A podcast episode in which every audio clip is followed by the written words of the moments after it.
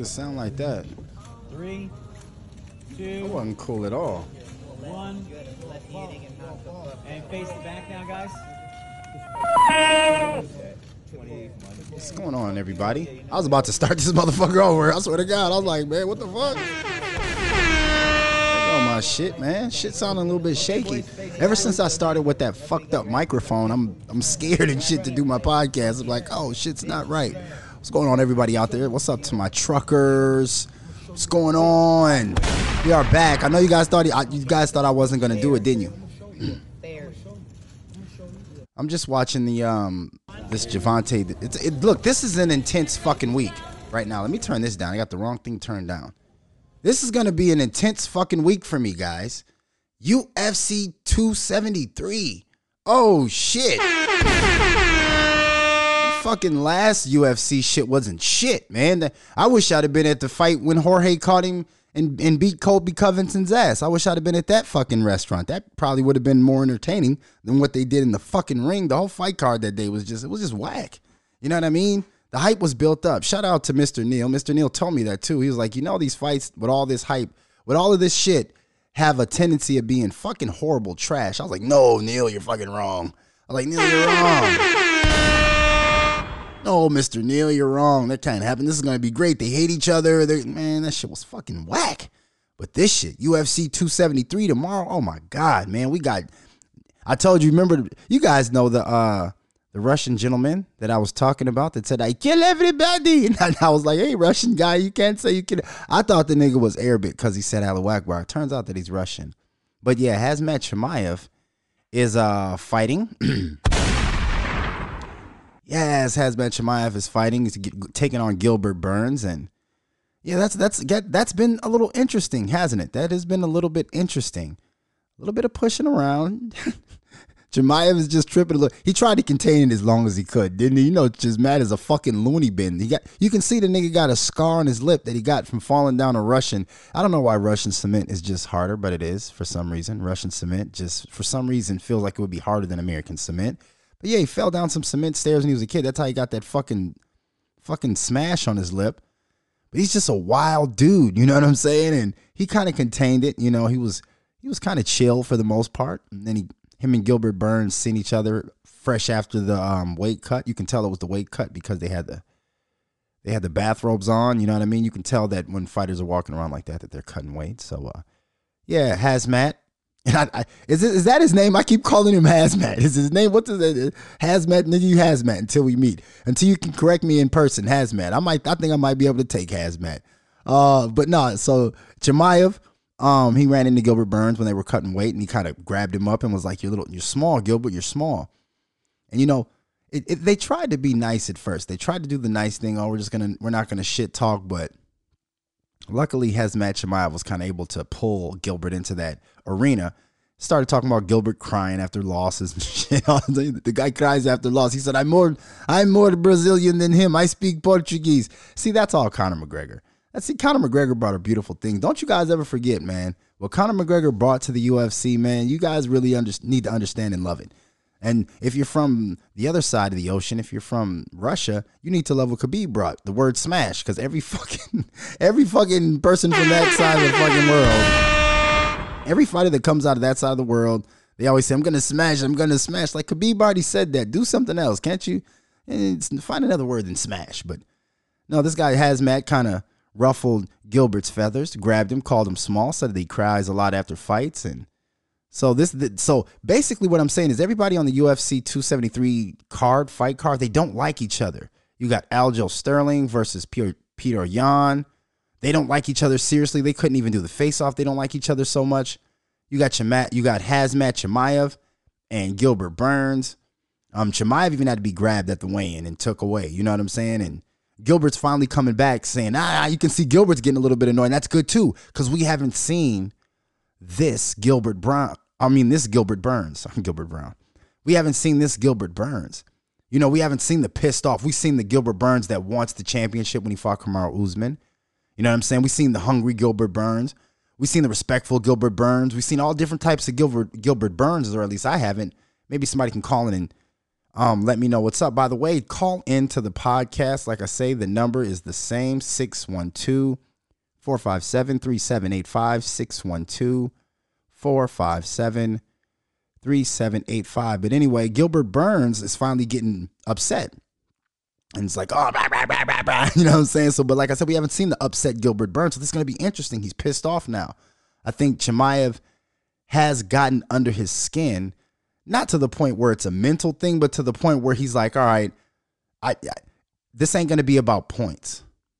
So, and, and none of these fights are going to be about points. You got um, what's my guy from um down under? Fucking what's it? Is it uh, uh, is it Ar- not Arlovsky? It's not Arlovsky. What's come on, man? I'm fucking slipping here. Fuck it, I gotta U- look up UFC. I'm gonna be fucking pissed off too when I f- see his name because I know the fucking guy from Australia, the champ. He fought uh, Max Holloway two times. Volkanovski, thank you, God. I didn't even look it up, guys. That's how much of a fucking real fight fan I was. I was, I was almost to the point of looking it up. Volkanovski, yeah, Volkanovski's gonna be fighting. uh Who's Volkanovski fighting? Shit, he's fighting somebody that's serious. Like I say, I got to get it all together. So we got Yan versus Aldo. Uh, Yan versus Sterling, Aljo Sterling. That's for a belt. We got Hazmat Chimaev versus Gilbert Burns. That's not for a belt, but that's definitely for kind of like that number one contendership slot, right? And then you got Volkanovski versus uh, the Korean Zombie. That's right. See, it all comes back. See, I don't need to look up shit. It all just flows back when I get in mode. The Korean Zombie versus Volkanovski. Now, this is going to be an interesting fight because the Korean Zombie, you got to kill that motherfucker. That's why they call him the Korean Zombie. If people don't know why they call this guy the Korean Zombie, it's because you have to kill him. And just like zombies, even when you kill him, he gets up from the dead and still comes at you. So, you know, Volk's to have a challenge on his fucking hand. He's gonna, this is to be a good fight. So I'm saying from Volkanovski to Hazmat Chimaev and Burns, Aljo Sterling. I think there's almost one more on there that I'm forgetting. I'm pretty sure there's one more fight that I'm forgetting. But anyway, this is going to be a great fucking fight card tomorrow. I'm all in it. Speaking of that, I might as well go ahead and announce the great news. Um, during this doing this podcasting journey, it has been very, very interesting. Um, when I originally got into the podcasting, I got into it to be a source of media, um, to express my thoughts and kind of. I knew that podcasting was where the world was going, so I wanted to kind of get my feet in it early, just like hip hop. When I seen hip hop, when my best friend uh, B.C brought hip hop to me, I was like, oh, this is the new thing. I felt it in my bones, like this is it. It wasn't that at the time when it was brought to me. It was still developing. In the early 90s, hip hop was still developing. It wasn't the cash cow where you could buy uh wing stops and phantoms. It wasn't that. You know what I mean? So, but I seen that it was gonna be that. I'm like, this is gonna be the new wave. And the same thing hit me with podcasting. So when I started to do podcasting, you know, you have to learn like anything else. Everybody probably judged from the outskirts. Oh, he needs to do this. He needs to do this. It would just work for him. Yeah, but you guys are all fucking losers. okay, I'm just gonna keep it a buck. You guys have never done anything in life. And anything that you guys have done has been connected to me, probably. So for you guys to be on the outskirts talking about, oh, he needs to do this and he needs to do that. No, what I need to do is get in, figure it out. And if you're going to support me, that would help me, you know, move along faster. But, anyways, I had to learn this podcasting game. And and as I got to the latter years, like I'd say probably like the last two years, um, I've been almost feeling like it's almost a must that I have to interview rappers. and I have to somehow immerse myself in that world that I just do not like anymore. I did when I was a young man, when I was a young boy. I loved the hip hop world, but now I don't like it. To me, it hasn't evolved. Um, and that's okay. It doesn't have to evolve for me. It's gonna do what it's gonna do. But for for my own sanctity, you know, I can't necessarily be immersed in that world. I still enjoy the music the same way I think white people enjoy hip hop. You know what I'm saying? From afar. I used to have to live it, breathe it, walk it, talk it, roll around in it, be it. Now I just listen to the music like white people do and then go do my, you know, my good humanitarian deeds. But anyway, sorry. um, yeah, so I kind of outgrew hip hop, but where I found myself in the last like what what has it been? Maybe three three years. um I've been seeing like, damn, I got to get in this. Hip hop is like the only. It's so big now, and I was like, I have to interview rappers. I have to kind of immerse myself back into that world that I left somehow.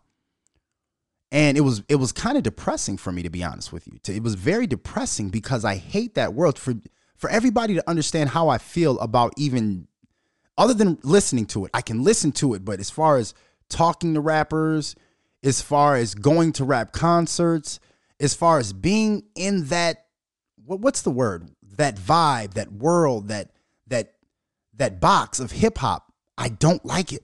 I just don't like it. But I know it better than anybody else in Minnesota, the Twin Cities. So for me not to talk it, I almost feel like I'm trying to give an obligation to the city. Like, shouts out to Live on Lake Street. shouts out to the other podcasts out there, the hip hop podcasters. But I don't know what is your foothold in hip hop? What have you created? You know, did you drop maybe one tape or something like that? Or did you listen to your did you listen to hip hop out in the suburbs or something like that? Whatever you did, it wasn't what I did. So when it comes to probably having a, a hand on hip hop when it comes to Twin Cities music, I almost feel obligated where it's like, yo, I have to have some kind of representation. Now, my representation of what's going on is a little bit different. Like I said, my stance on George Floyd, the teachers protesting. I'm never going to be politically correct. I just always am going to be correct. I promise you that. I'm never going to be politically correct. I'm just going to be correct. So, with me being like that and hip hop being such a docilized art form now, it used to be radical. When I got and when I fell in love with hip hop, it was a radical art form. Now it's docilized, right? So that's why you see street niggas all involved in it because there is no revolutionary aspect to it anymore. There's no blackness. To be black is hip hop. I'll get into that later. Let's stay on track. So, but because hip hop um lacks the spark and the um what's the word that I'm looking for? The I think radical. Did I say that everybody? Did I say radical? Yeah, the the radical element that was once in hip hop is gone. And if that element was still present, then I would be able to find a home in hip hop. There would be some crowd that understands what I'm talking about. But now, because hip hop is so docilized and demonized, where everything is about going to the club, having sex, getting high, and murdering, selling drugs, that's all that it's about. That used to be a segment of hip hop. That was always a, you know, that's a segment of life. you know what I mean? So you're always gonna have a segment, but when you have that being the the um, majority, the dominating factor of hip hop, there's nothing else. So, like I said, as a podcaster, me saying, "Damn, I got to interview rappers. I gotta, you know, talk to this DJ. I gotta, I gotta try to, um, be careful as I navigate through this podcasting world in the Twin Cities because hip hop is everything. I don't have anything else. That I tried to do the political stuff, and even though I was right, because I don't have a political background, and I'm, I, you know, I, I think I interviewed, um, I interviewed Chris Masolia. Shouts out to the city councilman. He came on the show, but I don't necessarily have political people that I can keep having on the show where I can build that as my niche. And in podcasting, everybody knows you got to have a niche. You can kind of you can bounce around here and there and do different things, but you have to have some kind of niche. And it, and because I spent so many years doing music and hip hop, it felt like it was forcing me to my niche to be hip hop. It was for like that's like everybody was saying that's the only thing we'll kind of listen to you on.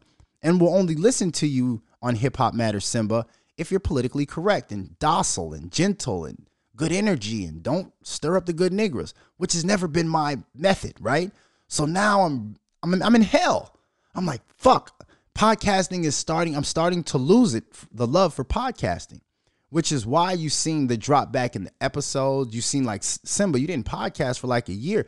Yeah, because I started to see like, damn man, eh, it's not what it, this is not the intellectual art form that I was thinking that podcasting was going to be artistic form of expression for whoever it is that's doing it. You can't um, put a muzzle on podcasting. It's just starting. You know how long it took for them to put a muzzle on hip hop? Hip hop had came out in the 70s, man. They didn't put a muzzle on until like the 2000s, 2010s. It's 30, that's almost 50 years before they kind of got their hands on it. Podcasting, shit happened quick. Where it was like, damn, the podcasters, you really can't talk like that unless you're already established. So anyway, stay on track, stay on point with me. So, like I said, I didn't podcast for a while. I was getting a little bit depressed about the whole art form. I started to dabble in YouTube more, just trying to find something to, because I'm always looking for something to create, to, to scratch my creative itch or my intellect, my thirst for knowledge, my, my interest. Oh, I'm interested in that, and you do that. So now we can naturally connect. And if that happens, then it's it's a beautiful sight. It's like the fucking 4th of July. Okay, I'm just gonna be honest. When me and another person connect, like, oh, I'm interested and you do what I'm interested in, or I do what you're interested in, or we both share interest and do the same thing, fireworks, grand finale. Anyways, so here's the good news. So, um, one of the you guys see me posting up uh, my pick my things on Instagram when I'm striking the bags, I'm kicking the bags, and pe- some people get a lot of my friends getting their feelings. Oh, that nigga's he ain't tough. He can't do that. Bags don't hit back. You hear all of these stupid ass sayings of just in, insecure males who are sitting on their couch and don't have the aptitude or the will or the desire or the discipline to get their fucking out of shape asses up off the couch and go hit a bag themselves.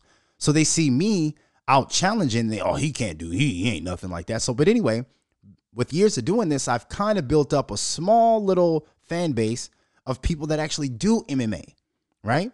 That say, oh man, you're pretty good. You know what I'm saying? You need to bend your knees a little bit more here. You know, you need to extend a little bit. But man, you look pretty good, man, for somebody that's never, you, you've never done MMA before. You've never wrestled. You've never done anything like that. No, I've never done it. So I got a small group of people that follow me on my social media platforms that encourage me to keep doing that kind of stuff. And throughout the years, um, a few of them have gotten more familiar with my content and became fans of the content. So one of my friends, um, through like I said, through that kind of channel, uh, Ken Tate, who was a Minnesota a native, I think he's from Minnesota. He he bounces around from Minnesota back and forth the West Coast, but Ken Tate trains in MMA and actually trained at the one of the gyms here, Minnesota Top Team. Uh, Minnesota Top Team, I thought was a branch off of the original MMA top team. I found out they're not, but there is one that is in Savage. That is a branch off of the top team kind of brand. Anyway, but he reached out to me and he's like, yo, bro, I see you doing all of this stuff. He's like, you know, there's a lot of boxers here in Minnesota and MMA fighters here in Minnesota. And he was like, they just don't have, um, there's no podcasters here that's talking to them. And the ones that are here, they don't necessarily have that spark, that charisma to put out the good content. They're dry. Minnesota is a dry state. You know, it's amazing that I have so much electricity being born from here because it is a dry state. This is a state where you come to work. This isn't a very vibrant, you know what I mean? But anyway, let's let's stay on track. But he was like, so the podcasters, they're dry. They don't have they don't have the thing that makes well, one, they're not making the fighters feel comfortable speaking. Right? That's the one thing that's my job is to make fighters feel comfortable and to make people whoever i'm talking to your job is to not oh what am i going to say? How am i going to sound? No that's my job. My job is to make sure you sound good. My job is to make sure you're relaxed enough to express whatever the fuck it is that we're talking about. That's my job. If you don't do that then i fucked up right? So they're like so uh, what ken was telling me he was like yeah we I, there's, there's this guy out here his name is gavin and um, he he's he's a boxer from Minneapolis, uh, or from Minnesota, and he has a great record. I think it's like three and zero. Oh. And uh, Ken was like, nobody's talking about him. There's no like amateur circuit. There's no podcast or media for the amateur circuit. So he was like, what I would like to do, Simba, is introduce you to a few fighters, have them on your show, and maybe that can maybe be your niche, maybe because I see you have an interest in that. So you would be one of the only podcasters in the Twin Cities or Minnesota who has access to the fighters on the amateur circuit as they come up. And some of these fighters that come up are going to break into the UFC, are going to break into boxing, are going to break into different avenues. And so these relationships and also these are what I would like to say um what, what, what is it like a portfolio this is what i'm building of myself so now i can have like a brand with a podcasting a niche where I talk where what it is, I don't have to worry about rappers and I don't have to worry about that entertainment world that's based so much on politics, that's based on likability, that's based on friendships, that's based on ass kissing. I don't have to be in that world because in the fighting world, in the world of combat sports, mixed martial arts, boxing, wrestling, it's more about integrity. It's more about disciplining the kind of person that you are, which I win on all levels. Like I say, anytime I can get in a room with somebody, it, it that's when I can win them over. So, and and being the fact that they're two totally separate worlds, I can immerse myself in this new world that I've found, and don't have to worry about the same um problems that I had to worry about in the hip hop world about what I can't say as a podcaster, right? Uh, because the main thing that I think people understand with podcasting is that this is a free expressive art form as long as you have a position about what it is that you say. I think somebody that's a shock jock, and even they have a lane, but if you're just on here saying, fuck the wall, f- fuck the sky, fuck the dirt, just trying to get a, an, um, trying to get an emotion out of people or a rise out of people, I think that's just no good. But when you actually say things that may be controversial, but that you truly feel, these are things you really feel, and you've researched and you've studied about them, and you're willing to talk to the ends of the earth about them. And then if you're wrong, you're willing to say, okay, I was wrong. This is how we move forward as a people. So in that art, in that way, I was I was looking like podcast could be one of the most beautiful things as far as the human beings. Never before has talking to each other been marketable. you know what I mean? For two people to have a conversation, like, can you imagine if we could get a podcast between Malcolm X and Bob Marley?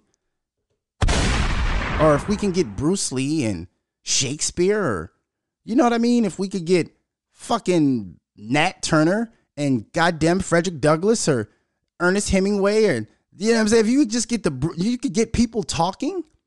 Unfortunately, this world has produced some of the worst people when it comes to talking. That's why podcasters are boring. They're all boring. That's why most podcasters, it's about the guests, how famous the guest is. It's not about the conversation that they're going to have between A and B. It's about how famous is my guest? Can I get a real famous guest so people will watch my show? And I'm like, ah, man, that's not, that's okay. That's, I'm not, not down in that. That's what people want to do. But I'm like, I don't want to do that, man. I found myself even having to do that, reach out to guests and shit. I'm reaching out to guests like, hey, trying to get, I'm like, man, that's not my style. No, I'm not paying for you to come to be on my podcast. No way. I'm not doing any of that, man. That's not my thing. I'm the nigga. I'm this is an, a, a shared experience.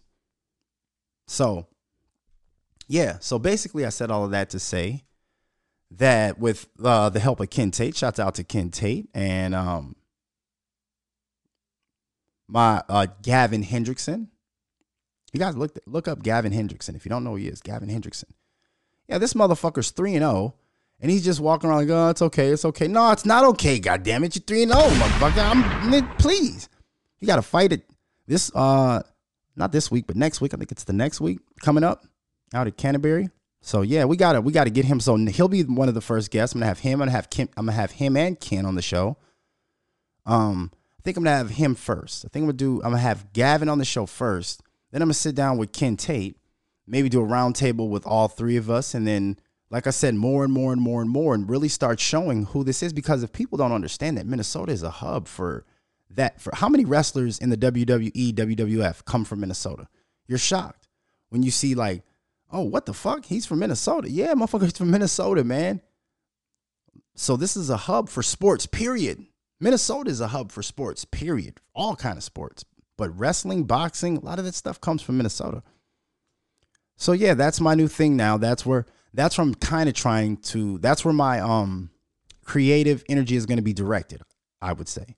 I'm going to be more focused on getting good conversations, good content with the amateur and the up and coming fighters from Minnesota, where I can be like, this is my this is my area, and I can kind of take over. It's something I can take over. You know what I mean? I I probably could have took over hip hop had I not hated hip hop so much. When I started my podcast, I was like, fuck the rappers and fuck hip hop and Also, I'm pretty. Yeah, I don't know where where I evolved to. I don't. I think it would have been tough for me to try to take over the hip hop market. Honestly, it would have ate me alive. I could have done it. I could have probably done it, but I'd have been fucking miserable, man. I'd like, God, I hate going to work every fucking day and got to sit here and who do we got on the show today? We got to do. And speaking of that, man, what the fuck is going on with this fucking what's my nigga's name? Is it Young Durk? Little Durk. Young Durk. What's going on with see, like I said, I don't even know these niggas' names. Young Durk. What is going on with Young Durk? These niggas is really out of their mind. That's why when people talk to me and I say I don't listen to street niggas at all. If you're a street nigga, you're like a pedophile to me. I don't even listen. I can't listen to anything that you say because nigga, you're lying. Everything that you say out of your mouth is a lying and it's subject subject to change. Um, according to who's doing it. You, street niggas don't have laws that just stand through anything. No, I'm say I say cool shit on record that if you peel back, I'm not living. niggas around me ain't living. Anybody living out rap lyrics, they're in debt or in jail. That's it. If you live, if you're living rap lyrics out, like honor amongst the code and the G way and all of these f- cool ass sayings that come through rap music, if you actually live that, you're probably in prison right now. Probably in prison right now or you're dead.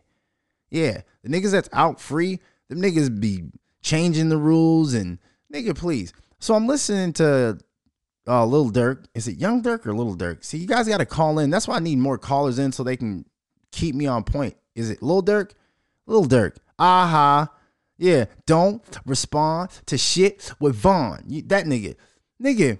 So this nigga, first of all, this nigga comes on a record. First of all, before we get to that, do you guys realize that he did a podcast? And this is what I mean about how disappointing, how disappointed I am with podcasting. This is where podcasts got to do. This is what Gillie, Gillie, Gillie is probably 50 years old.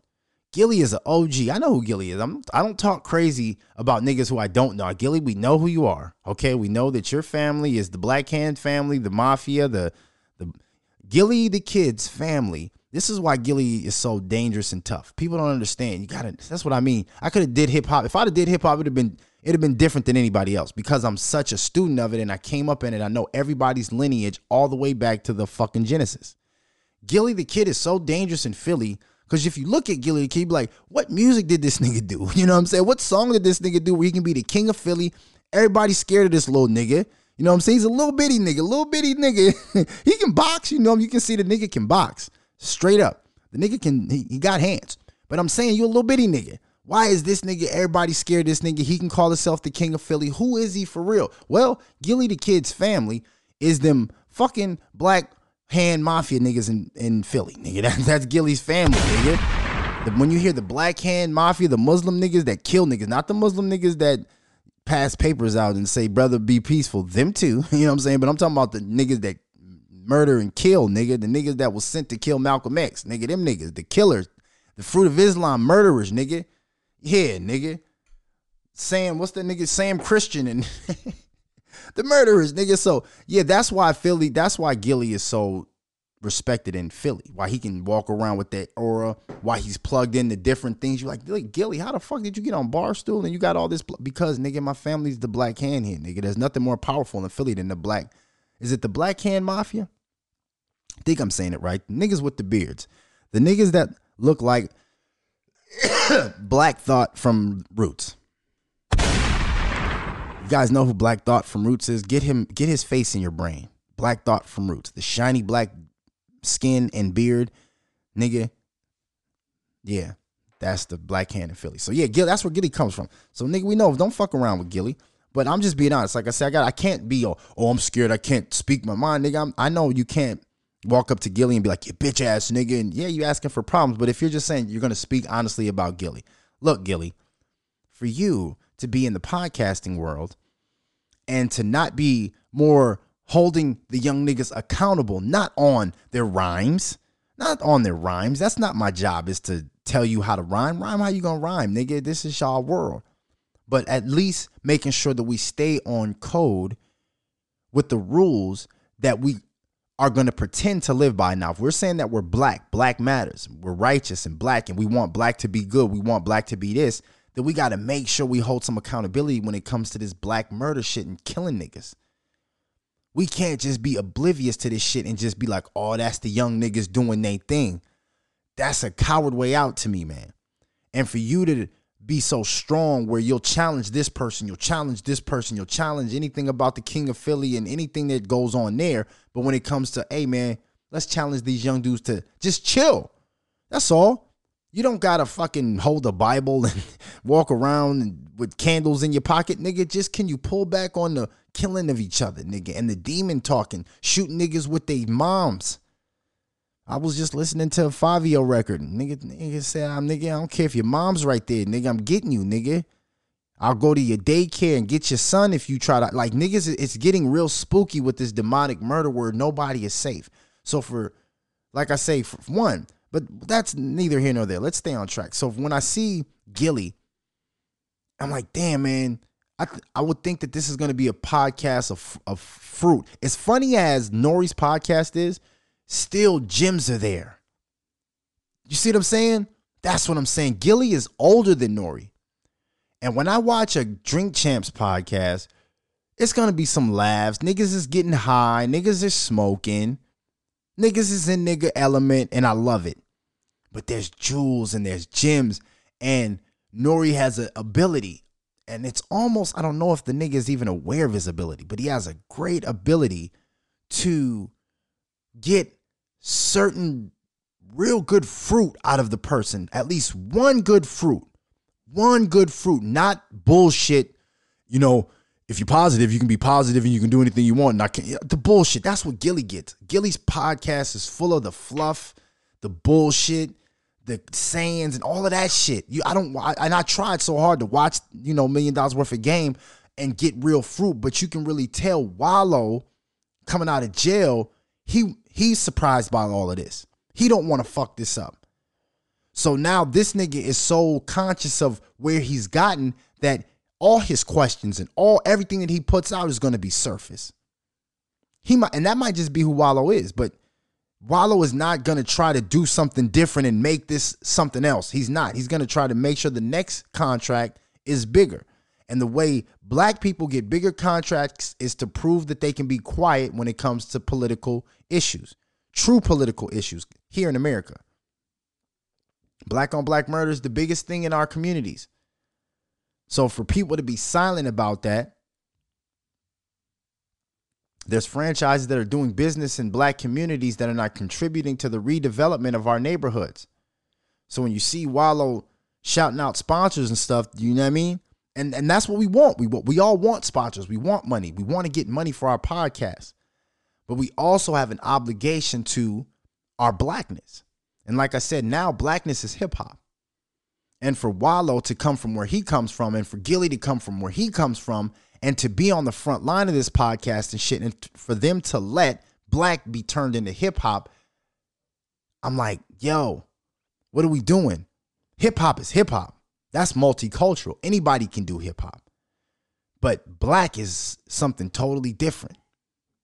So yeah, so like I said, when I so I, I didn't went down a I didn't went down a fucking wormhole, but that's what the podcast is about. We we go down wormhole. So anyway, did you guys get the good information that from now on, no more rappers, no more none of that shit.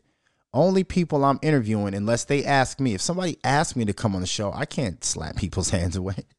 You guys know I'm a good nigga. I can't fuck you, asshole. You can't come on the podcast. No, I'm gonna let anybody. Somebody says, "Hey, Simba, I want to come on the show." Well, let's hook it up. But as far as who I'm pursuing, hold on, guys. I gotta grab a lighter. One second.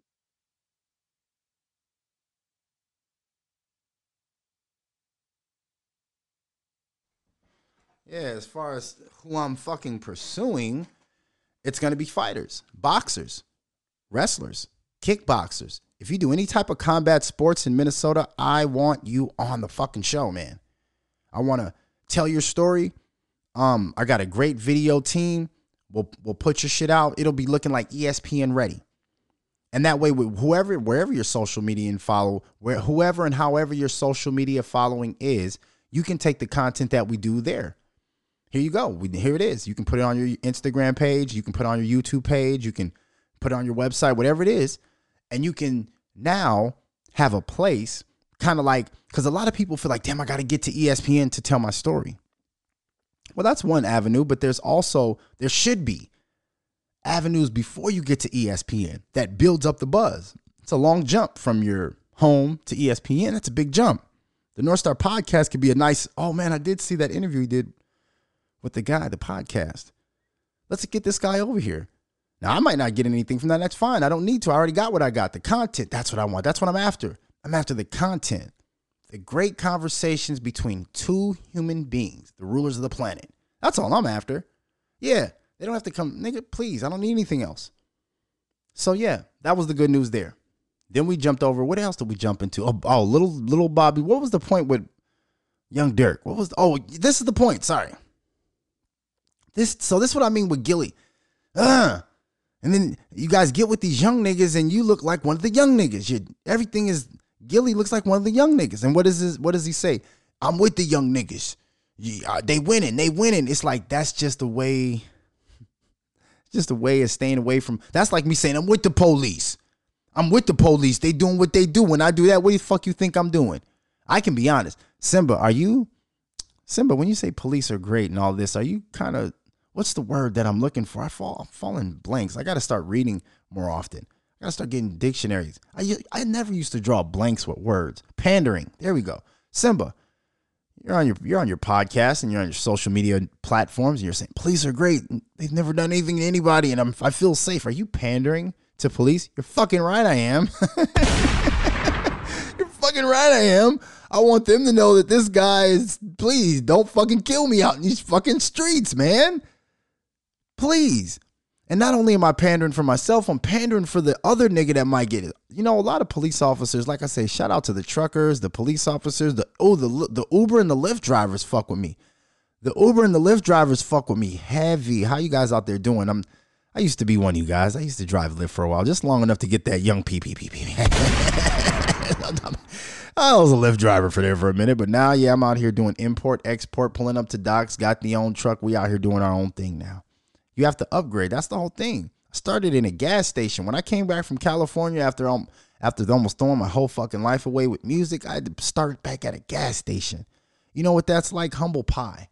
That's what that is being in a gas station and having niggas come in the gas station saying, "Hey, ain't you Malcolm from Street Kings, nigga?" I used to, yeah, nigga, what? Yeah, what you want? Gas on six or seven? And you, this is what you got to do. This is humble shit. But anyways, get back to the point. See how quickly I'll drag. I'll I'll drift off. I'll drift. Little little Smirk. What's his name? little little Durk. Is it Young Durk or Little Durk? Little Durk. Baby Durk. Little Durk. So yeah, on the fucking podcast with Gillie and Wallo, million dollars worth of game. And like I said, I can watch Nori and I'm entertained and I love it and I get my jewels when I watch Million Dollars Worth of Game. It's basically just so you, you got you you fucking all the bitches, right? Yeah, yeah, you fucking all the bitches.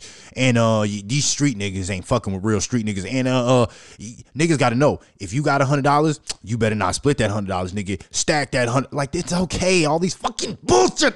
Shut up, nigga. God. And when I get like that, then I gotta shut you off because I don't want to get mad. But it's like, damn, bro, is that the whole thing? Not, I don't think you guys should be doing podcasting. What I'm saying, what was what I'm saying. I don't think you guys should be doing podcasting. Honestly, I don't know. I, I, I don't. You guys just, but it anyway. So that's that. Anyway, so now, so now you got uh, little little smirk, little Durk. You got little Durk, and they do a podcast together. This nigga got millions of dollars, a million, million dollars on the table. That's what was said in the room. This is a million dollars. That's what it looked like a million dollars in rubber bands, cash, cashola, smack daddy, a million dollars right there on the fucking table, right? A million dollars right there on the fucking table. Now, Little Durk said he hates niggas with fake jewelry. Me, I don't really care. You can wear fake jewelry if you want. You want your neck to turn green. You want to wear fake jewelry. You want your shit to fade and what? That's fine. I don't. I don't give a fuck what you do, man. That's your life. What it is that you want to do with your. I don't care if your your shoes are fake, nigga. That's your own shit, nigga. You, nigga, it's your shit. That's fashion. But Lil Durk said he does not like when niggas wear fake jewelry, and if you wear fake jewelry, you're a fake nigga, and he can't fuck with you. And he tells a lot about a nigga jewelry, fake fake jewelry, and all this other kind of talk. Right? Okay. Did anybody check to see if this money was fake? I'm just asking. Everybody chill out, sit down. Just asking. That's what I would have did if Lil I don't know, it was in kind of a dangerous situation. you know what I'm saying? I it. I get it. I get it, nigga. Them niggas, it wasn't like they was in Philly. Niggas was in Chicago. Nigga, niggas was in O Block. Nigga, them niggas was in the danger zone, nigga. So I don't know. I might have let it slide too. But I'm just saying we can't do that. Fam, if you're gonna get on here and put out to the world about fake jewelry, nigga, is this money real? You know there's such thing as niggas got fake money now, nigga million dollars in cash, just liquid, nigga. You liquid a million dollars in cash, nigga. Please, nigga. nigga, I don't even think Drake's liquid a million like that, nigga. That you can just pull out and just, nigga. You got it like that, Schmirk? This nigga, I think I think the money was fake. That's what I think. And I'm saying that's the hypocrisy between street niggas. Street nigga will get in front of the national audience and say he don't like a nigga wearing fake jewelry with a stack of fake money on the table. And his whole thing is, ain't nobody gonna question me if this money is fake, cause I'll kill him. So I can pretty much say falsehoods out my mouth, shit that I know I don't live, shit that I know I don't believe, that just sounds cool on record. And by the way, when I'm listening to this new record by Little Durk, Aha. Everybody, you guys heard that song, Aha. Don't respond to shit with Von. Yeah. I'm listening to this song and I'm like, damn, at the beginning of it, he says, Hey, just for the police to know uh, everything is props. And I'm like, ooh, you really shook the police there, Schmerg. Like, come on. So is that all you had to do? Everybody that went to jail for rap shit, you got a long list of people that were indicted for raps and rap and rap lyrics and rap. All they had to do was go on their song and say, by the way, this is just props. This is all props for the police. This is just all props. Come on, my nigga. Come on, my nigga. They would be after you, fam. They would be after you if you were really involved in the murder and mayhem that you're claiming on this record. The police would be after you unless that was part of the plan. Unless blacks murdering each other, unless promoting murder, death, and gang violence was a part of some kind of plan, maybe the private prison system, I don't know, I'm just guessing, but unless that was part of the plan of the criminal system, yeah, what we don't want, they didn't like when we was out. Ain't this fuck? Think about this. I grew up in hip hop and we used to say fuck the cops. And we shoot cops. We slap cops. Fuck the cops. We don't give a fuck about a cop. 187 on a undercover cop. Fuck the cops, fuck the cops, fuck the cops. That's what we grew up, cops. Now it's ops. And the ops is another black man. And these rappers are getting out of jail. NBA Youngboy out of jail. What's the new nigga? YNW Schmelly? He's about to be home, out of jail. Who else is home? Nigga, Bobby Shmurda. Nigga, we got political prisoners like nigga Mutulu Shakur. We got niggas in jail. Niggas is in nigga forever for some bullshit. You think if hip hop would have started to become radicalized on some real revolutionary shit, you think we would have been able to talk about it the way that we talk about it now? You think Fred Hampton would have been able to talk how he talks on a hip hop record about fuck the police, we gonna kill you and we gonna rot? You think that if we were doing that, if hip hop had been radicalized and all we did was talk about how it means to be black, not multicultural, the black experience. Do you think that we'd be getting deals with Nike and Reebok and Sprite, Pink Seltzer and vodka? You think all these sponsors would be throwing money at us? That's why they didn't throw money at us at the beginning. Do you not get it? It wasn't because we needed time or the internet. No, it's because hip hop was too connected to the black experience. We can't put that on. That's not part of the plan. Creating revolutionaries is not part of the plan. Creating young, stupid, dumb, demonic motherfuckers that are going to fill our prisons is part of the plan. Having a few docilized niggas in special positions, NBA and entertainment, a few here, a few here, a few special niggas, but them niggas better be docilized them niggas better talk about a problem in the 60s. Don't let them niggas be on anything current. Keep them niggas in the 60s and we'll give them special privileges. So, anyway, like I said, that's what I got when I'm listening. This nigga said ah, at the beginning of the song, all props. Come on, man. Come on, man. Can I do that on my podcast? Hey, I'm gonna go on a, I'm gonna go on a fucking rant about the Jews, but this is all props. Everybody, no, fam. Come on, you can't do that. And then another thing, like I said, the hypocrisy of street niggas. So you get on a song talking about if you talk on social media, you're you're a police, fucking police ass. My nigga, you're talking about killing other niggas on this song. That was me. I got your manhood. That ain't no diss. Yeah, that was me. I got your man, and that ain't no diss. You're you're on the record, and this is you're saying that I should. So let me get this right, little Durk, young Durk, little Schmerg. You're saying that I shouldn't go on social media with guns and talk about what I'm gonna do because that would make me a police ass nigga. If I get on here talking, I'm gonna fuck you up, I'm gonna kill you and show guns. You a police ass nigga, man. You you a lame. But you can go on the biggest record on the world. I only have like what do I got? Thousand followers on Instagram. you know, what I'm saying? I got thousand followers on Instagram. You can go on a worldwide song talking about murders that you've committed and murders you're gonna commit and that's not police ass shit. That's not lame ass shit. If if me going on my social media with a thousand viewers, with a thousand followers, that's police, nigga. What you posting shit on Instagram for? I would say, well, what are you talking about street shit for on a number one song on the record? Oh my nigga, you didn't hear me at the beginning. I said this is all props. Oh god. Schmag. Schmag. Yeah, schmag. You know, it's like God. That's why I say I don't listen to street niggas. As soon as street niggas, I see you're a street nigga, I just nod my head and try to get out of there. Okay, yeah. Because I realize you're dangerous not to the world, you're just dangerous to me. You will kill me. You will do anything to me because in your brain, you know that's gonna make white people happy, and you're a fucking pet monkey for a white guy. That's all street niggas are for me.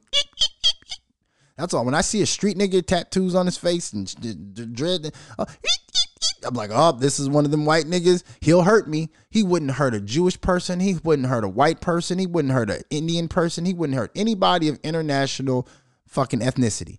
Only person that a street nigga will hurt is another nigga because he knows you, nigga, whatever happens, I'm willing to do it. Even if you are tough, I'm willing to go to, we can shoot it out in the middle of the street because I hate you that much. And I know that my white master would love it if we just ripped the black community apart in the shootout and little kids got hit. Let's do it. Let's let's both go to jail. That's what niggas put you in predicaments of. That's why I don't, I, nigga. I got a spin move, niggas. The niggas' whole purpose to me, niggas' whole purpose is to magnetically. You want to put me in a position where I got to go to jail, huh?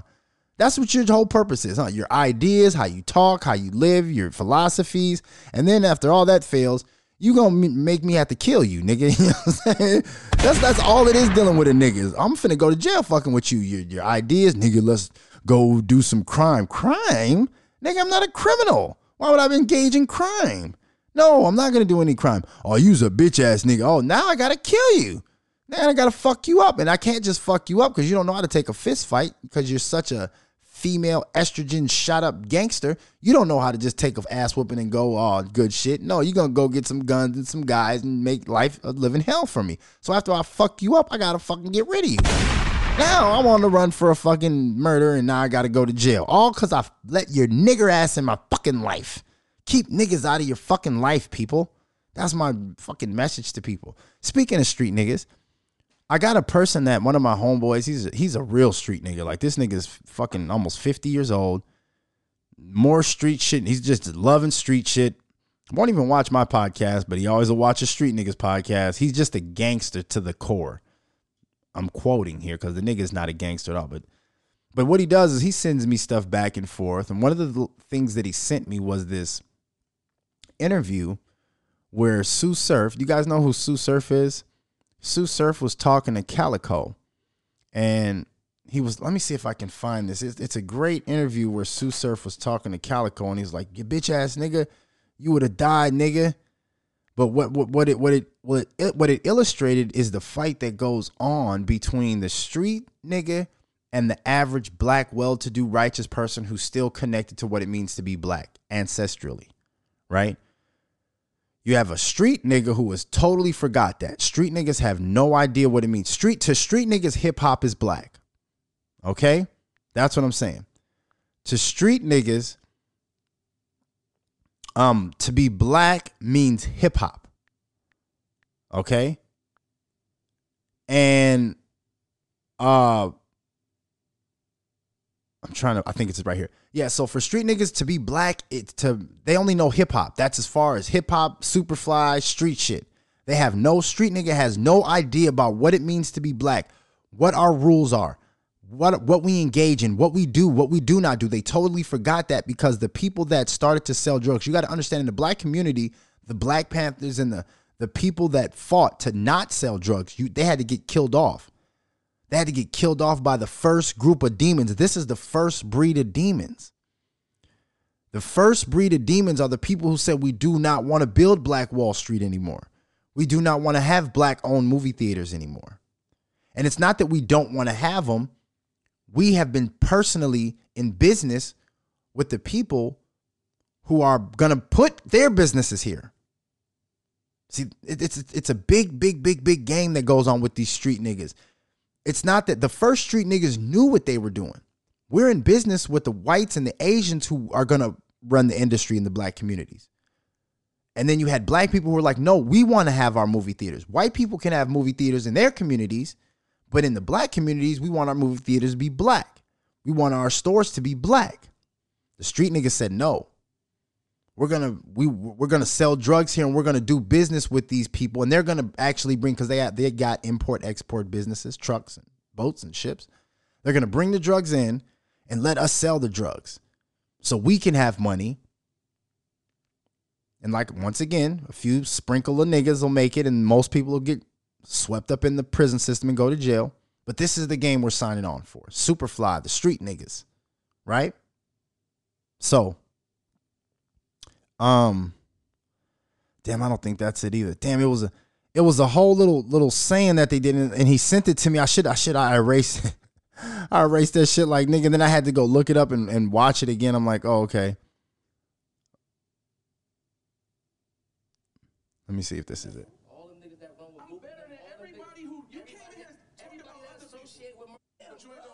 Let me see.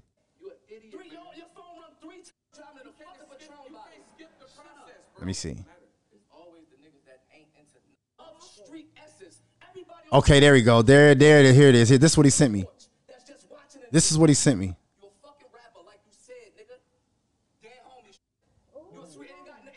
This is it. Okay, so here we go.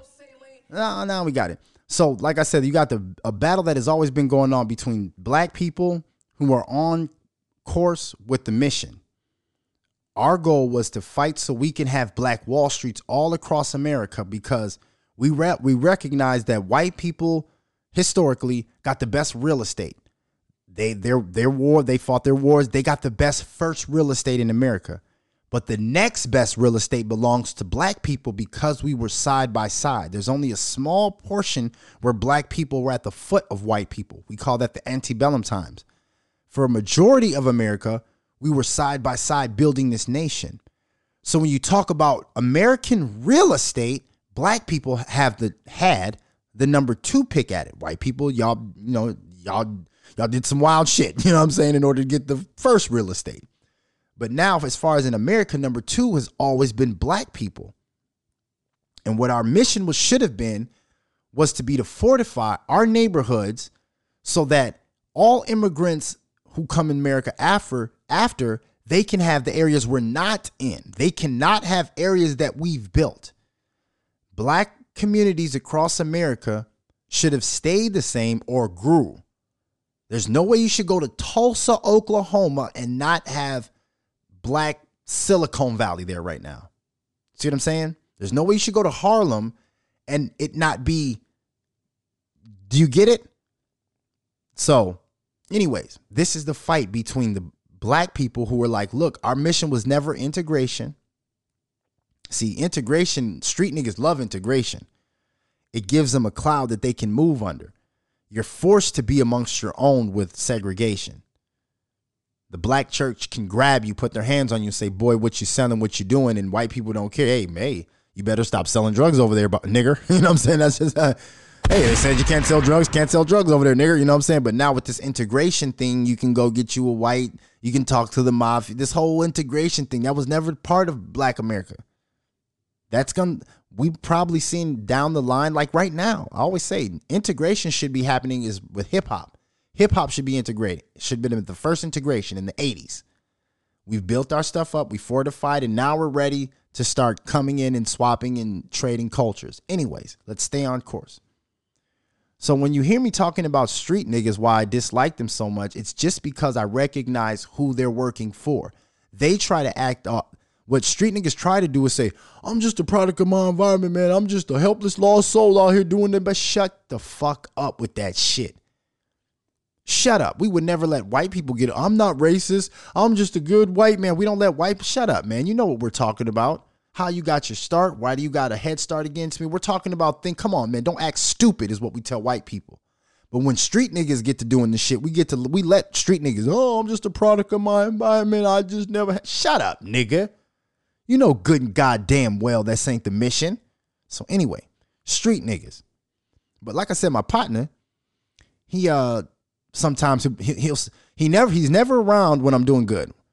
When I'm right, when I'm doing good, he's never around, which makes him absent from my social media um pages a lot. He's not there because I'm right most of the time. And I'm just perfect.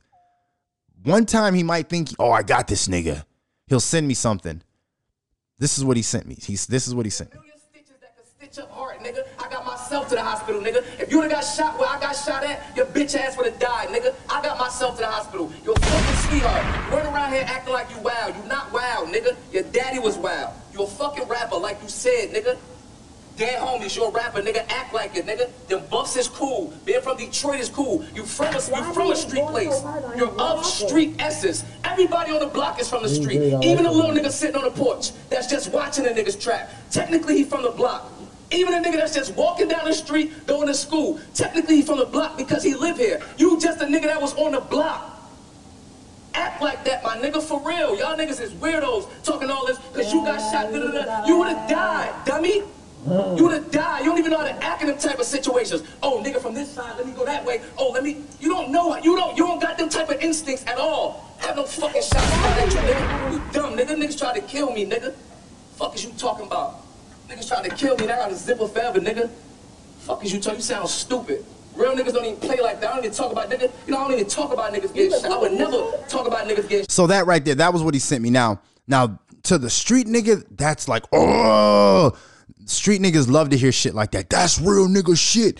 Real niggas don't real niggas. They get all real. These are some of the phoniest bitch made niggas in the world. You put them in a room with some white bankers and some white real estate moguls and watch these niggas shrivel, get quiet, and turn into the sweet old pet that they naturally are. But in the in nigga shit and hip hop world, you real nigga. That's right. I got shot. I took myself to the hospital. You wouldn't know how to react in them situations because we real niggas in jail. We can do all. The- yeah, nigga, that's criminal shit. You fucking asshole.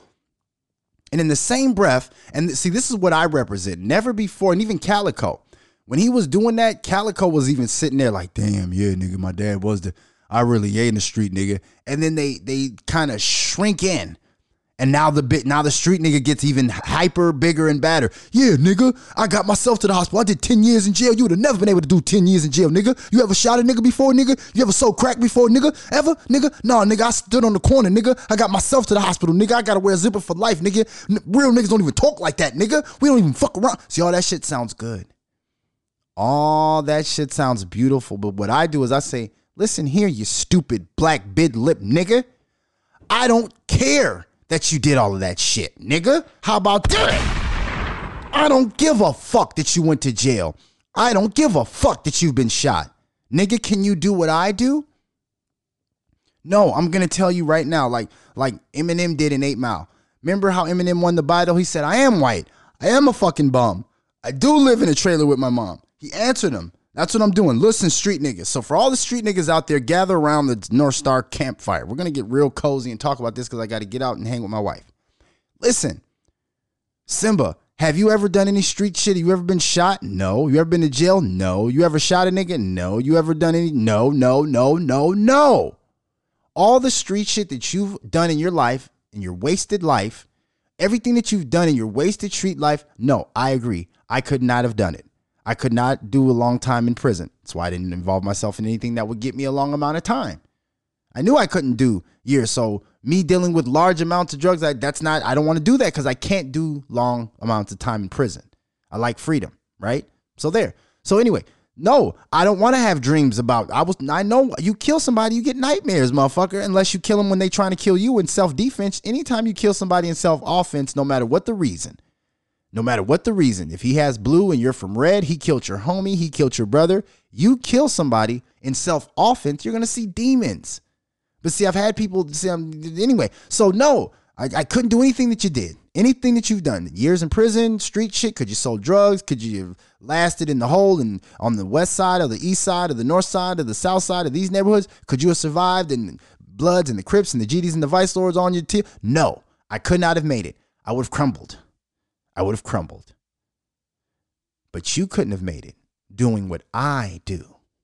And that's where I'm better than you. See, I don't give a fuck about your world of criminality because admitting that I couldn't do and survive in the world of the devil and evil and low sludge and low morale and child porn, I, I yeah, I can't survive in that world. In the demonic world of street shit, I would crumble. My spirit is too big to live in that world.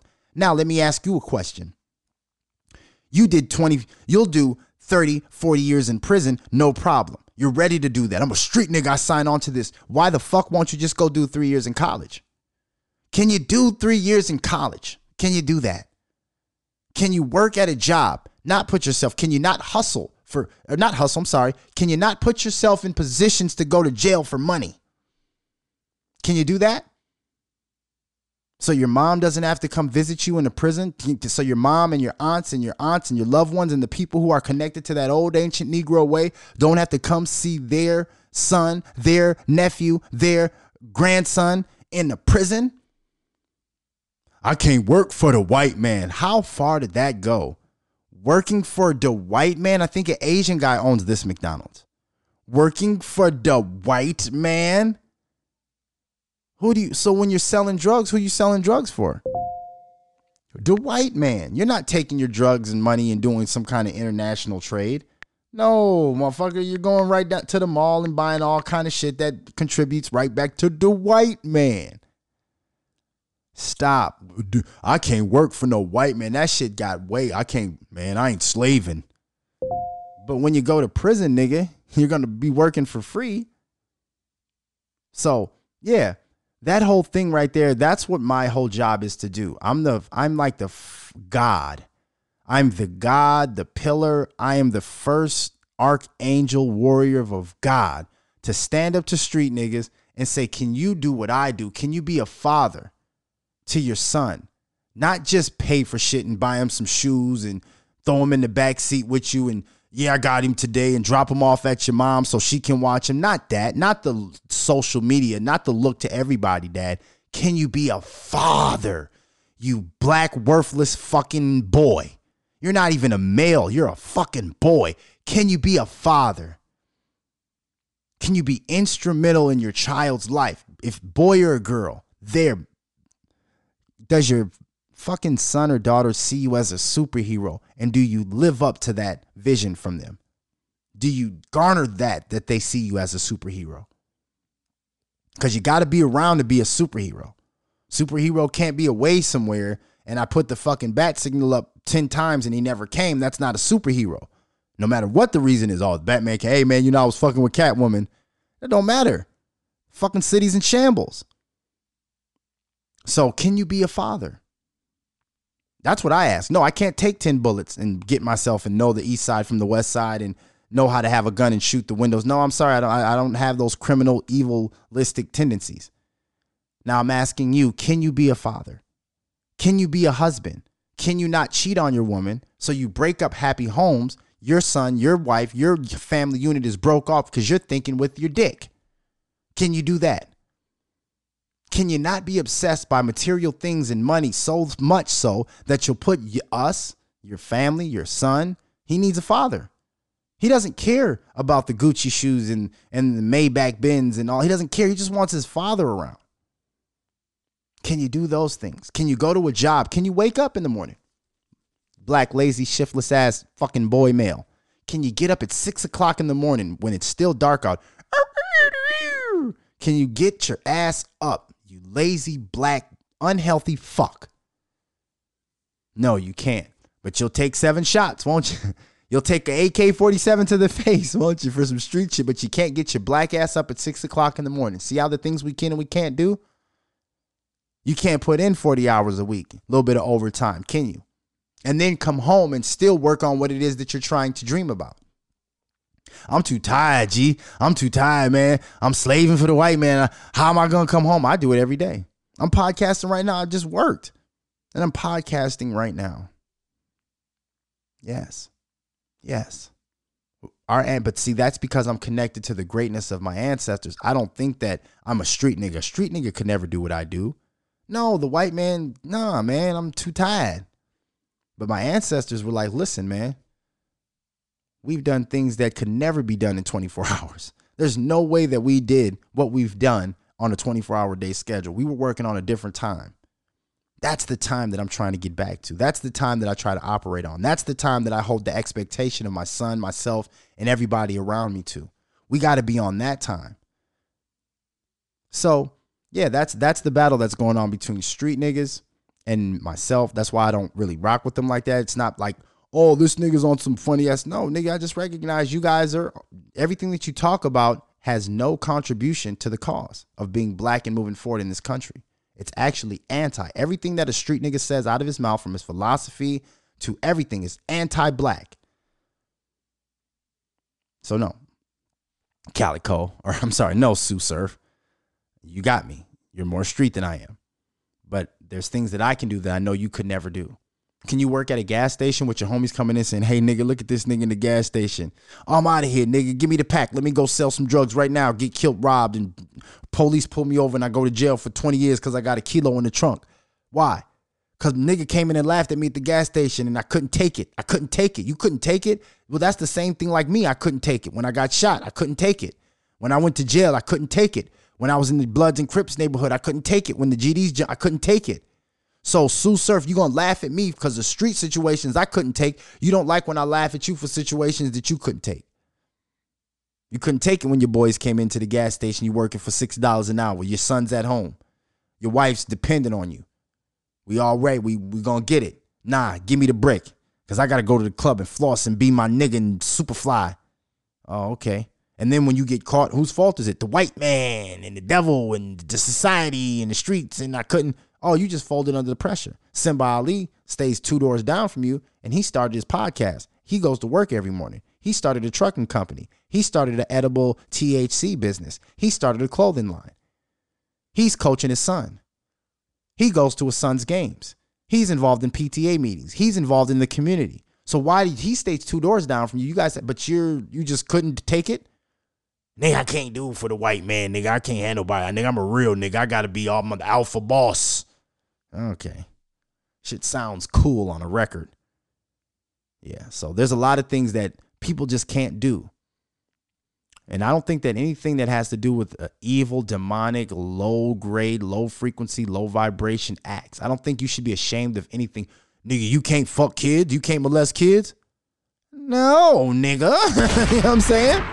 You're not gonna make me feel guilty. You, oh, nigga, you can't suck a dick.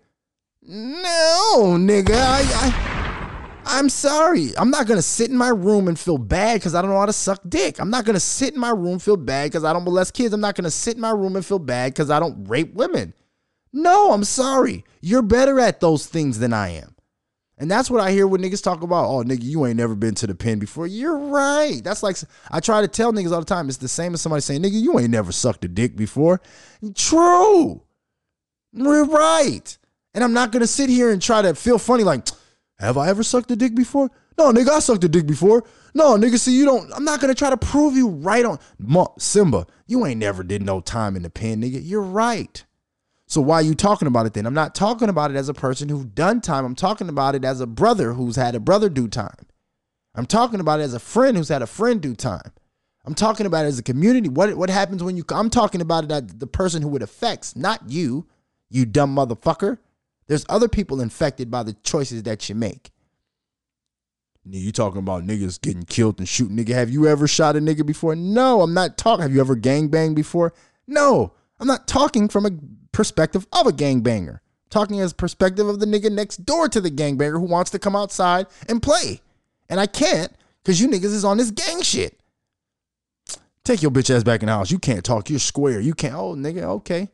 Well, maybe right now I can't, but sooner or later, there's going to be a podcaster by the name of Simba Ali, and he's going to terrorize you, gang niggas. he's going to do it. I can't. Yeah, it's 1980, and I can't do anything. It's 1990, I can't do anything. I can't do anything. But nigga, there's going to come a time when this podcaster named Simba Ali who's going to just say everything I wish I could say to you motherfuckers. Fuck you, you low life. You've been standing on Miss Parker's fucking yard so long that green grass don't even grow there anymore. You fucking worthless degenerates. Get off Miss Parker's grass. Simba Ali is saying all the things and he says it in a funny way. I can laugh. And yeah, there's going to be something that comes on you gang niggas and you street niggas ass. And that's why they, oh, no, here he goes. Here goes Simba. You fucking right, I am. I'm going to do to you guys what you guys have been doing to the black community for years terrorizing and confusing the message. Only difference is I'm right. you guys were wrong. You know what I'm saying? Your street, everything you talked about was wrong. Everything that I say, even though people laugh at it, it's right. Nigga, the reason why Miss Parker's grass doesn't grow is because you guys have been standing there, all six of the bloods in your gang. Look at come, go through the gangs and see where niggas are standing at. You won't see any green grass there. It's just a fact. All right, let's keep moving. Like I said, um, Phil. Oh, we've been podding for a minute, huh? Did you guys see T.I.?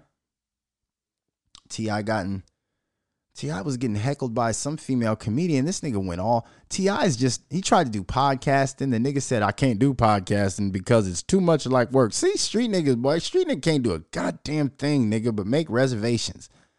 Yeah, I tried to do the podcasting thing, but it was too much like work, so I had to give it up. but anyway, so now this nigga's trying to do comedy. Did you see that? T.I.'s trying to be a comedian until that nigga, how you gonna be a comedian? You can't take no jokes. Street nigga though. See what I'm saying? Street niggas want to do stuff, but they don't want to take. Street niggas are the type of niggas that want to be a comedian, but can't take jokes. Why don't you just crack a joke back on the skinny looking bitch? You know what I'm saying? There was no need for you to get all mad and out of character. Grab the mic from the bitch. You see how T.I. was way out of character. Got up on stage, hugged her, and then snatched the mic real fast. So fast that the people cut the mic on T.I. Like when, when you're T.I. and your mic gets cut, that's not good when you're a main attraction, you're a superstar, you're a global icon like T.I., and they cut your mic in favor of the little dark black bitch, the little the little skinny crack smoking bitch, like you're supposed to just cap on her. Listen here, raw digger. You know what I'm saying? That come on now, stop, raw digger. Now you stop with that Nike sweatsuit on that you got right now. You ain't no. Don't talk about my case. My case has not been proven. What has been proven is that that goddamn windbreaker is two sizes too goddamn small. Yeah. Now we in a comedian. Now that's where I'm gonna go. Now don't crack jokes if you don't want to crack jokes here. Okay? You in this fucking club looking like Messy Marv. Don't you start with me, woman. Okay? What you need to do is take that leather wig off your goddamn head and yeah, we're gonna crack jokes. Let's crack jokes. I'm not gonna get mad and try to no, we're in a cop, we're in a joke. You wanna crack jokes? Can I have a mic too? Let's crack some jokes. This is the comedy show. I'm not gonna get personal, nigga. If I'm gonna be a comedian, I stay the fuck out of the comedy house, nigga. But street niggas, once again, they think they they did it with rap. They bullied rap. Anything street niggas podcasting, anything they street niggas get, they think that they can just, hey man, you better shut the fuck up and let me just be look good, even though I'm just okay. you know what I'm saying? It's like, nigga, get the fuck out of here. Oh, Clifford. Clifford Harris. What else is going on in the world? So yeah, we talked about that. What is going on with um Benzino, man? Did you guys hear that Benzino was caught in a goddamn um yeah, they caught Benzino with a man at a hotel. Holy shit, Benzino. Now, see, I take questionable pics. My wife just talked about me today. She said, You taking naked pictures on the. I do sometimes. I'm happy. You know, I used to be an out of shape fat. I used to be an out of shape 260 asthmatic, enlarged heart, chain smoking, just out of shape fuck. And underneath, I knew I looked good. And now I got myself to it. And sometimes I just go overboard with it. Sometimes I'm not going to lie. Sometimes I do posts and it's just overboard, but it's just me being happy. But Benzino, you were doing some questionable shit, fam. Like this nigga would be like just doing questionable shit. I'm like, damn, bro, I don't know. But yeah, now this nigga just got caught at the hotel with a guy. Was what's what's the word that we got to say? Allegedly. That's the new word I got to get. I got to get more familiar with that word allegedly. I just say shit. I got to say allegedly. Benzino was caught with a guy at a fucking hotel. Shit's crazy. But no, um, what what else? What was what what what was it that we wanted to talk about? Oh, the fucking Instagram chick. Did you guys see this shit? Holy shit. Um, what's her name? Uh, Courtney Taylor. You guys up on this shit? Courtney Taylor killed the nigga, man. Yeah, she and she was on a podcast. See, that's when you know you got a good podcast. When you got people that are saying incriminating shit in a murder on your podcast. What is that? Fresh and fit. Them niggas got shit on lock. But yeah, Courtney Taylor said, I only date rich black guys. Two weeks before she fucking stabbed her boyfriend to death. Nigga stabbed his motherfucking ass, man. This bitch had blood on her. She looked like fucking what's the lady's name? Peggy. When what's that horror movie when the blood got dropped on the middles? like, damn, bitch, how many times did you stab the nigga? God damn, what was going on? And did she have any black eyes? Did she have any? It's hard to see through all the blood, but holy shit. So let's say um, Instagram model covered in blood after her boyfriend stabbing death proudly talked about needing to be controlled in a relationship and only dating black men. Just weeks before he was killed, Courtney Taylor went on the We in Miami podcast. Oh, it wasn't fresh and foot. It's We in Miami. Went on the We in Miami podcast. We're told just two weeks before Christian.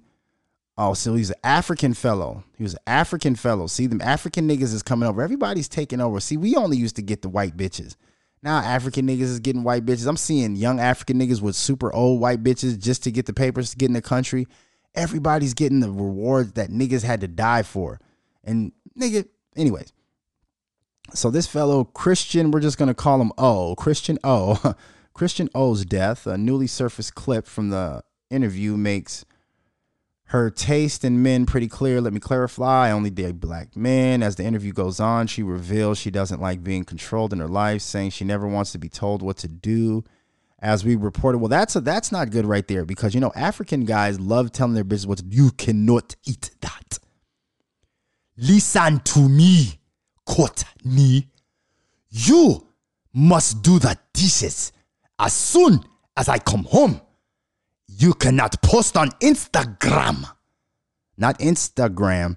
You, Courtney, cannot post on Instagram. From the hours of 6 p.m. to 6 a.m. I know I said it backwards. That's to confuse you. You know, them African niggas are very, very, very, very masculine. You know what I mean? You got a white bitch. White women are free spirited. That white American blonde shit is real. I deal with it all the time.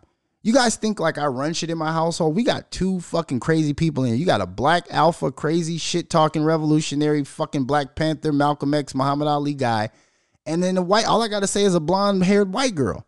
Like who else thinks that they're t- more free? you know? Like bl- blind white girls, they you can't tell them what to do. You can't, hey, bitch, go in there and cook the biscuits. No, you need a brunette to do that. You got to tell a brunette, a redhead, an Asian, some. You got to tell something else. A white blonde head, man, you gonna die. Anyway, and just like that. So some, but we need to know what happened. To me, it feels like like maybe he might have got physical and she grabbed the knife and stabbed him. I don't know.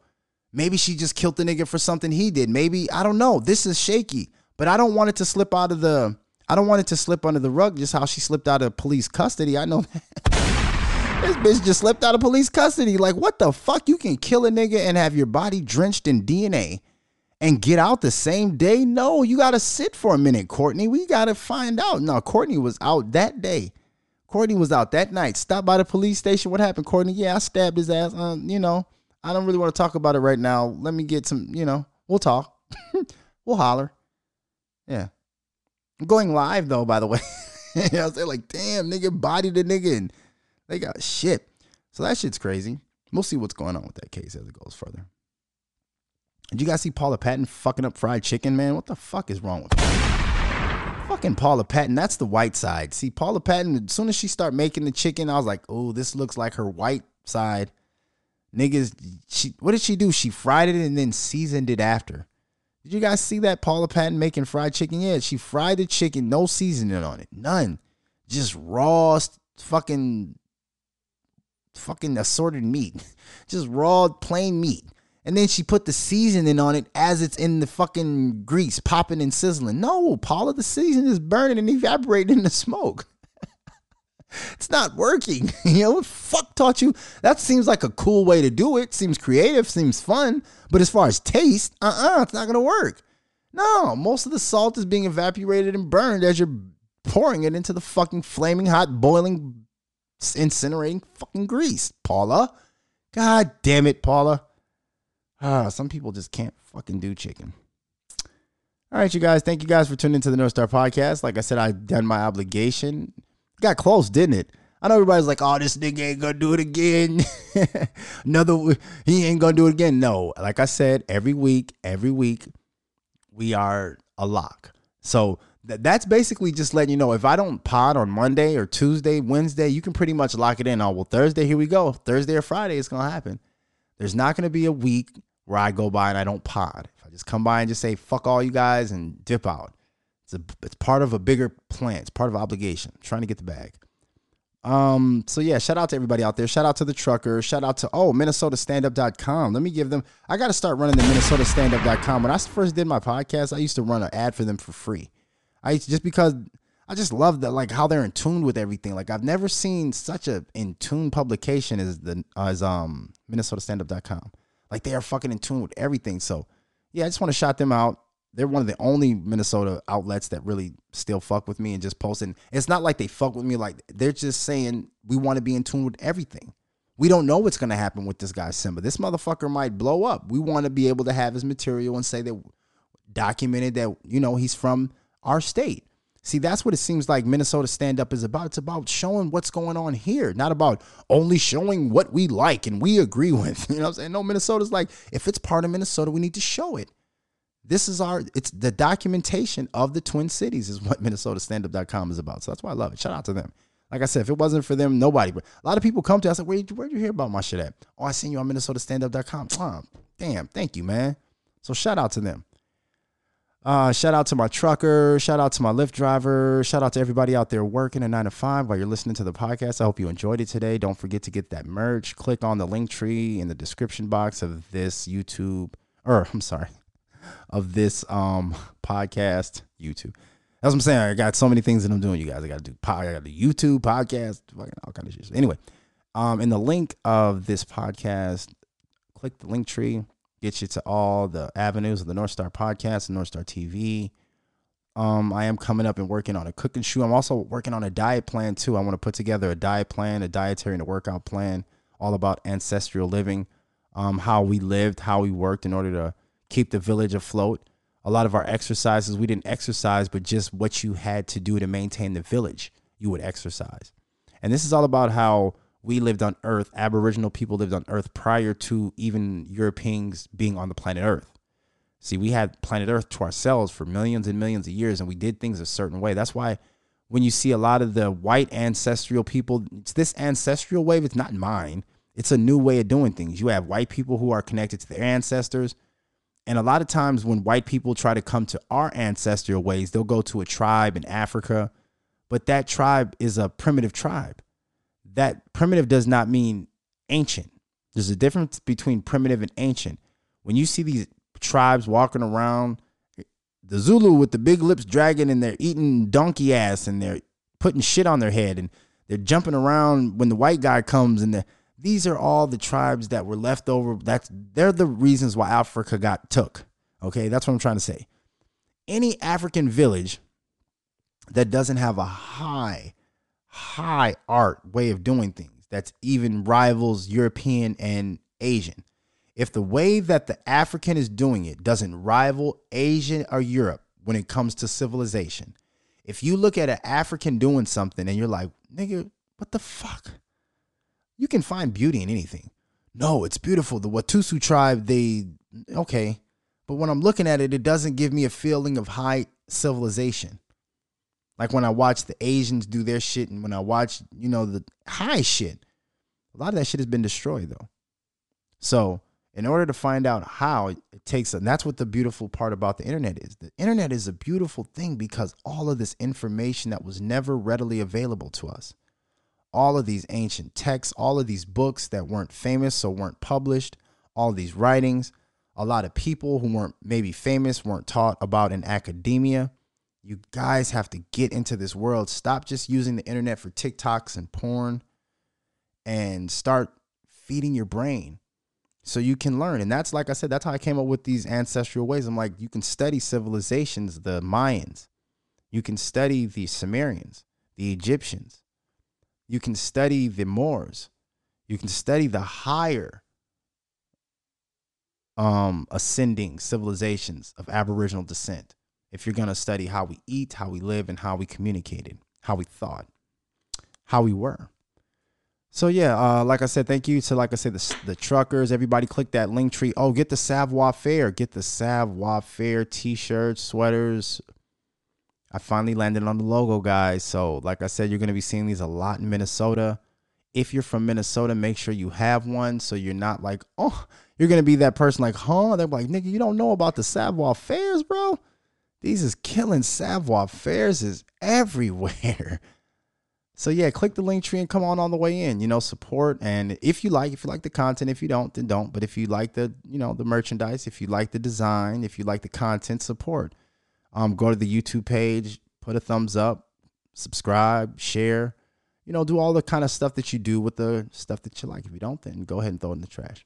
Simba Ali, we're here on a Friday. I'm about to go have some fun, hang out with my wife, get ready for UFC 273 tomorrow. Like I said, shout out to Gavin, shout out to Ken Tate. They're out there listening. Um, we got big, big interviews coming up. Shout out to all the fighters on the amateur circuit here in the Twin Cities in Minnesota. I'll be reaching out to you guys. Shout out to all the gyms, Minnesota top team, both of them. Um, heard a little bit of stuff about Warriors Cove. Shout out to them. I'm still learning about the gym, so I'll be shouting you guys out more as I learn about the the gyms that are out there. So yeah, um, there's a lot of black owned gyms that I'm learning that are here. There's a, a couple black owned gyms. I got a fucking Ken. Ken was letting me know, like, man, there's black owned gyms here, bro. You could, I got to get in this world, and I'm like, shit, this is what I want to do. I want to be a journalist, but I don't want to be a journalist for hip hop. I don't. I'm not gonna wait outside the show for an interview from some nigga that can't put two words together. I'm sorry, guy. But this fighting shit and this this this art of combat sports, I am such a fucking student and a fan and a journalist. So, like I said, we're gonna be on a whole new mission. The rebrand is real. We're getting into a whole new atmosphere of combat sports and fighting that that's where my podcast is going to be geared towards. Any other guest that does anything else, they'll have to reach out to me. But as far as me trying to get you on my show, it's going to be somebody from that field. So, yeah, TNSP, the North Star Podcast. Don't forget, common sense is the best form of currency because why, everybody? Why is common sense the best form of currency? Because it can be used, spent anywhere It's valuable. This is Simba Ali. You listen to TNSP, the North Star Podcast. We are out.